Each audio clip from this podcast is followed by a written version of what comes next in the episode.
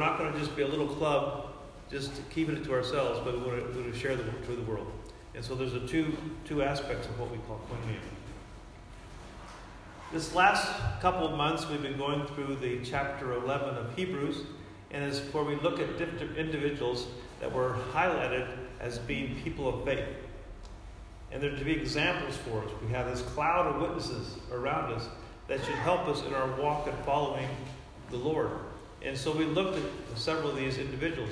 And so just as a highlight, you can see they had hope in God's promises because what God says will happen. And so they had this hope. Then they had faith in the Lord Jesus Christ. They trusted in God's word. Jesus is the word of life. He is the word. And so we can have our faith in that and endurance. All these people that were going through uh, different trials or life experiences, they had their had to endure life. And so this is just one little phrase from chapter 10. Therefore, do not throw away your confidence, which was a which has a great reward. For you have need of endurance, so that when you have done well, the will of God, you may receive what was promised. For yet in a very little while, he who is coming will come and will not delay. But my righteous one shall live by faith. And if he shrinks back, my soul has no pleasure in him. But we are not those who shrink back to destruction, but those who have faith in the persevering of the soul. And so here we're being encouraged not to give up, not to let go of what God's given. And so we're going to look at just one passage in Hebrews chapter 10 today, and it's going to be uh, Hebrews chapter 10, verse 19 through 25. I'll read through it, and then I'm going to briefly highlight about six things, and then we're going to kick off this uh, series next week, starting with what it means to be fellowship, a fellowship. Koinonia is a Greek word that we translate to mean fellowship community, gathering together. And so that's uh, what we're going to be talking about. What does it mean to be in the fellowship of the believers, in the fellowship of Christ, in the community of faith? How do we live that out? So let's read this. Therefore, brothers and sisters, since we have confidence to enter the most holy place by the blood of Jesus, by a new and living way open for us through the curtain that is, his body. And since we have a great priest over the house of God, let us draw near to God with a sincere heart and with the full assurance that faith brings, having our hearts sprinkled to cleanse us from a guilty conscience and having our bodies washed with pure water. Let us hold unswervingly to the hope we profess, for he who promised is faithful. And let us consider how we may spur on one another on toward love and good deeds, not giving up meeting together, as some are in the habit of doing, but encourage one another, and all the more as you see the day approaching. So, this is what we're going to look at just for a few moments this afternoon. And the first two points I would like to have addressed here is we're going to look at the foundation of what it means to be in Christ. It's not based upon how good you are or how good I am or what I can do. It's what Christ has done. Christ has laid the foundation. Christ is the one that makes it possible. It's not you or I that can earn our way to have a relationship with God. And so the first is this. Look, wait a minute. Is that the. I went really quick there, didn't I? That really went bam.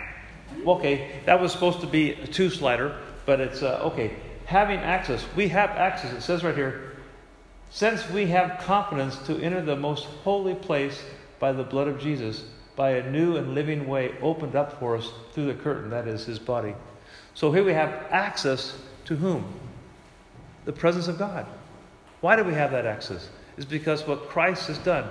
Christ is the advocate for it. He's the one that has made it possible for us to come before the Father. And so the Jewish religion and tradition made is made obsolete by Christ. It's superior to. When we look at the first part of, of Hebrews, the first nine chapters is talking about how Christ is better than the angels or man. Christ is better than, than any of the priests, the Levitical priesthood. Christ is better than the covenant, the Moses covenant. He's better than that. And then Christ is better than a sacrifice. All the sacrificial system that they would go to the temple and offer the bulls and the lambs and the doves, uh, that was a symbol of what Christ was going to do. So Christ is the one that has fulfilled this. And what is happening in this context, a lot of people that the writer is writing to the Hebrews, they're believers, they're followers of Christ, but they're coming from the Hebrew, the Jewish tradition. And many were being tempted because of persecution and difficult times of going back to the old traditions. And so he's saying, well, no, no.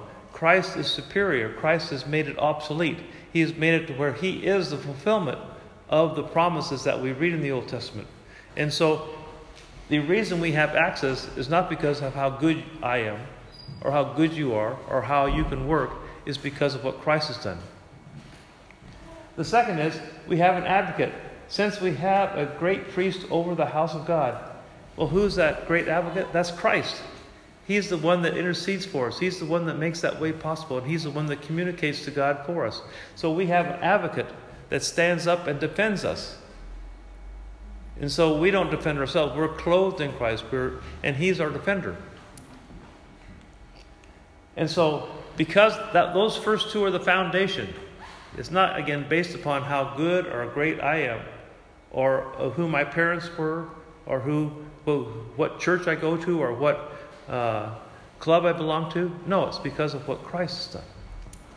And so, now that we know this, what should we do?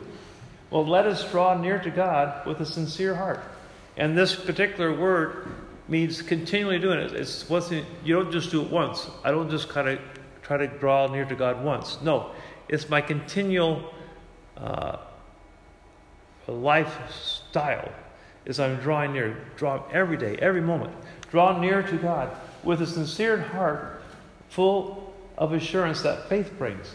Okay, so where do you put your faith? Well, you're putting your faith in the Christ, in Jesus Christ. He's a trustworthy person to put our faith in. So it's where we can come there with full assurance that we put our faith and trust in God. He's going to do what He said. And so draw near, come close to Him. And then once we draw near and we have this relationship with Him, because our hearts are sprinkled and cleansed from a guilty conscience, having our bodies washed in pure blood, these symbols that we have of the sprinkling of the Holy Spirit upon us that made us now have this relationship with Jesus. With through uh, in Christ, we now have a relationship with God. We're part of the family, and we're cleansed because of when we confess. What does He do? He cleanses because of His blood, and so we're clean. We're pre- we're pure before God because of what Christ has done. And then let us hold fast. Let us hold unswervingly to the hope we possess, for He who promised is faithful. Now, we've been having some challenges times in life. Each of us have that. Like, for example, uh, I remember uh, there was a plan of doing a certain thing, and some circumstances came up where it was impossible to, to complete it. And so I was disappointed. A lot of us, how many have made plans and they just didn't get fulfilled? You know, that happens like every day. But you know what? The promises that God makes, He fulfills. We can see that through the testimony of the Old, Test- Old and New Testament, so we can project that into the future. Well, because He was faithful in the past, He is going to be faithful in the future. And so we can put our faith and trust there. So hold fast to that, even though times in life can be difficult. When we read the first part of chapter 11 in Hebrews, the first 10, 12 people, these are all stories that are positive. They won everything. Lions were, mouths were shut. Uh, armies were defeated. Uh, people were saved. And so that's great. Those people's lives were just fantastic. But then you read the second part of the chapter. Well, they were thrown in prison. They were beaten. They lost their lives. And so God is not promising us to have a life that's simple, but or easy, or with no problems, but He's given us assurance that He's going to be with us through that time. And also, will He'll hold us fast to Him so we, we can have a hope that we'll possess, and he who promised is faithful. So he's promised us that we will come through. So we have to hold fast to that. And I turn the whole thing off. And we go to Okay. Now, now since we know this is true, and let us consider how we stir one another on towards love and good deeds. So you know what? It's just for you. You want to get everything and keep it to yourself. No. I'm supposed to be encouraged, but I'm also supposed to encourage you, each other. So, being a Christian, being one as a father, follower of Christ, is not for one only personally. You're part of a body. You're supposed to encourage and build up others. And so don't just keep it for yourself, thinking, oh, I can be a perfect Christian. It's just other people. They have a problem. I can do it right. Like, for example, uh, how many people have joined a club? Usually, when you join a club, you can join it and you know who's in the club. And sometimes you won't join a club because there's a certain person in there. And so you won't join that club, you join another club. Well, how many can do the same thing with your family? Normally, you can't do that. You're just born in a family. Those sisters and brothers you have are really weird. Your mom and dad, whoo, what's going on? You can't choose your family, you're born into it. And so when we come to a church, there's some people, like it was just said this morning, or this, uh, when Morris was saying, no, Christian said it. I'm really glad to see some of you today. Him and all of you today. And so, let's see, we can't choose who's part of the family. That's God's Holy Spirit has done that. And so there might be some peculiar persons in our family. But what we're supposed to do, we're supposed to love one another. Encourage, build up. Who's doing that? Stop that. Someone's calling me on my phone at this time. Who would be doing that? Let's see who's calling me. It's Peter. Oh, it's my friend Madi from Kurdistan. Let me just say him. Madi? Hi, I'm, I'm preaching. I'm in church right now, and I'm talking to a bunch of people. So can I call you back later? No problem. I'll call you back. Okay, great. Hi, hi. No, Madi from Kyrgyzstan. He lives here in town. He's a uh, what, what, what do you asylum seeker? Yeah. yeah. And so, yes. But so let us consider how we must spur one another on towards love and good deeds. Love's an important thing. We all know that. But also encourage to good deeds. So again, we're not supposed to just talk it, we're supposed to walk it. And also encourage each other to it. Oh, wrong button. There we go. Let us, oh, oh, back, back, back, back. There we go. Let us not forsake the assembling together. Not giving up, meeting together. See, you don't, I don't have to tell you people because you're here. But there's some people that should be here that aren't here, and so we need to encourage them. Go back to the passages before there. Let's spur one another on to love and good deeds. Well, let's spur our brothers and sisters to come and be a part of us. It's sort of like Sunday, the meeting here is, uh, in a good sense, like a big stew.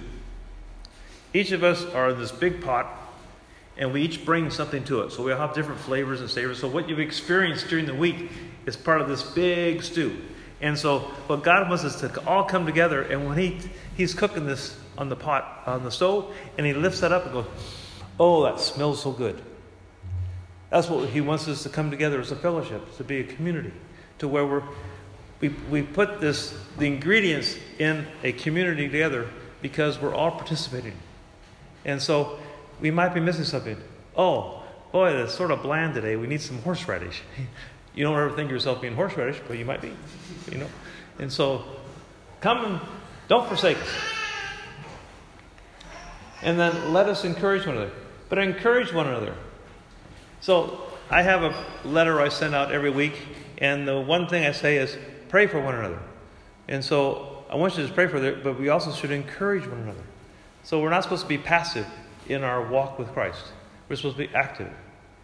And so be salt and light in the world. We're supposed to be that, active. And it's really interesting, and all the more as you see the day approaching. Communion. We shared that. Do this until the Lord returns. We're always supposed to have this perspective in life that one day the Lord's coming. So we don't miss the purpose. We have the responsibility of living here and now and being active, but we have to recognize that this world is not our home. Our home is with God, and we're eventually going to be with Him. And so we have to keep that perspective. So we have to keep our head up. And so make sure you don't forget the Lord is returning. Now, also in this particular passage, you can see three words faith, hope, and love. And so I did that because they're going to have a conference in a couple weeks. And this is faith, hope, and love. I did that for you, Christian. It's a commercial, it's a commercial for the marriage conference. No, not really. But it's really it's important that this is one of the these are three of the words that are really identified with we who are Christians. We want these to be a reality in our life. And so here in this little passage, that also, in a sense, sums up what the writer is trying to encourage us to have our faith, our hope, and love in the right place. And that we do that. And I'm going to end with just a couple of quotes. Faith goes up the stairs that love has built and looks out of the windows which hope has opened. Faith goes up the stairs that love has built and looks out the windows which hope has opened. That verse that Stephen just said, For God so loved the world that he gave his only begotten Son, that whosoever believes in him should not perish, but have everlasting life. Well, that demonstrates God's love. Have you experienced God's love? And so, in order to have it work, what we're talking about in this passage to work, you have to have experienced God's love personally. It can't be just something, oh, I read about it, oh, I'm considering it. Oh, no, you've received it and experienced it.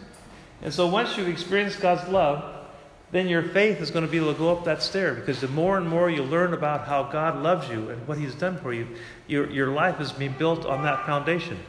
And so your faith increases and goes up. And then you have this hope that you're looking out these windows that God has provided. So that's, that's Spurgeon. Another one is only when our greatest love is God, a love that we cannot lose even in death, can we face all things with peace. Grief was not, well, was not to be eliminated, but seasoned and buoyed up by love and hope. Now, all of us experience decent seasons in life to where things go right, the right way, the wrong way, up and down. There's one, one uh, quote I didn't put down, but it's like we've not only received the faith and to be in the ship, to be right in the right course, but our boat that we're in, or the ship we're in, is able to withstand the sea, the stormy seas, up and down the waves, because we have a secure and we're going the right direction. And so, only when our greatest love is God. Marius mentioned that. What is your greatest love? Myself? A lot of people, I know, but a lot of people have themselves as their God. Or they have something or some other person. But we're directed to put our love towards God. We're created to be in love with our Creator. That's how God created us. And so if our focus is somewhere else, if our heart's somewhere else, then we're missing out on what God's planned for us and what it has in store for us. So when only when God is our greatest love is God, a love we cannot lose even in death. If we believe in God, He gives